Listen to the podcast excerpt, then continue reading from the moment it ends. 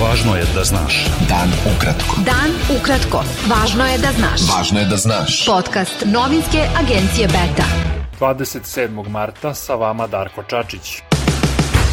Naredna runda pregovora Ukrajine i Rusije biće održana od 28. do 30. marta u Turskoj. Predsednik Ukrajine Volodimir Zelenski ponovo je pozvao zapadne vlade da Ukrajini pošalju oružje. Šef Ukrajinske vojne obaveštajne službe Kirilo Budanov izjavio je da bi Rusija mogla da pokuša da podeli Ukrajinu na dva dela po korejskom scenariju – separatistička ukrajinska teritorija Lugansk, čiju je nezavisnost zajedno sa teritorijom Donjeck Moskva priznala, mogla bi uskoro da organizuje referendum o pripajanju Rusiji, izjavio je lider te oblasti Leonid Pasečnik.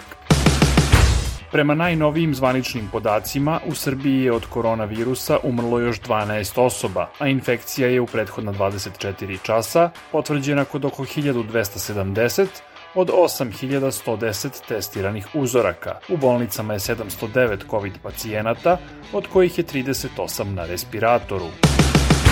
Žitelji Bora i okolnih sela i lideri koalicije Moramo protestovali su ispred ambasade Kine u Beogradu, tvrdeći da kineska kompanija Zijin zagađuje Borski kraj. Demonstranti su ispred ambasade ostavili transparente Stop trovanju borske dece, sačuvajmo reku Pek i ne damo Bor. Od predsednika Srbije Aleksandra Vučića zatražili su da objavi sve ugovore koje je potpisao sa kineskim kompanijama.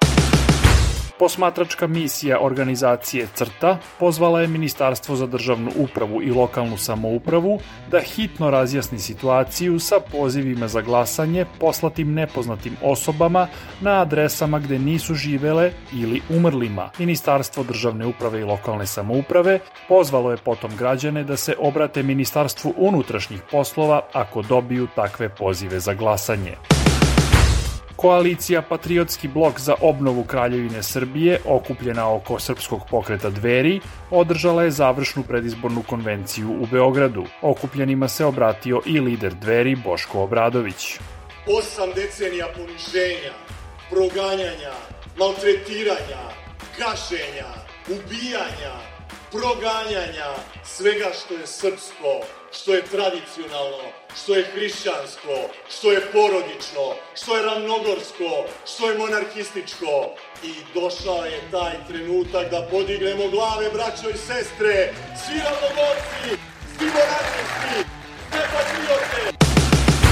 Kandidat koalicije Moramo za gradonačelnika Beograda Dobrica Veselinović obećao je stanovnicima Batajnice da će kada bude izabran to naselje dobiti status opštine.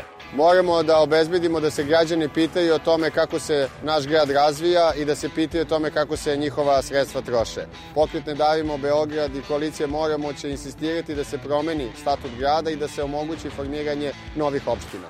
Naše predizborno obećanje građanima Batajnice je da ćemo formirati novu opštinu Batajnica u našem gradu. Beta. Dan ukratko. Budi u toku. Davor Dragičević, otac ubijenog mladića Davida Dragičevića, postavio je šator ispred tužilaštva Bosne i Hercegovine i najavio da će tu ostati dok ne bude rešeno ubistvo njegovog sina i mladića Dženana Memića iz Sarajeva. Američki državni sekretar Anthony Blinken izjavio je tokom posete Jerusalimu da Sjedinjene američke države ne pokušavaju da sruše s vlasti ruskog predsednika Vladimira Putina.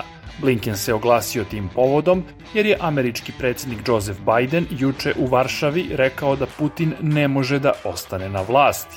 Blinken je rekao i da su Izrael i Washington posvećeni sprečavanju Irana da se naoruža nuklearnim oružjem. Udruženja za zaštitu prava žena u Afganistanu najavila su demonstracije u Kabulu ako talibani ne otvore srednje škole za devojčice. Svečana dodela američkih filmskih nagrada Oscar biće održana večeras u Los Angelesu. Favorit je film The Power of the Dog novozelandske rediteljke Jane Campion sa ukupno 12 nominacija. Streljačka reprezentacija Srbije je sa pet odličija najuspešnija po broju medalja u seniorskoj konkurenciji na danas završenom evropskom prvenstvu u norveškom Hamaru. Bilo je to sve za danas. Sa vama je bio Darko Čačić. Do slušanja. Pratite nas na portalu beta.rs I društvenim mrežama. Važno je da znaš.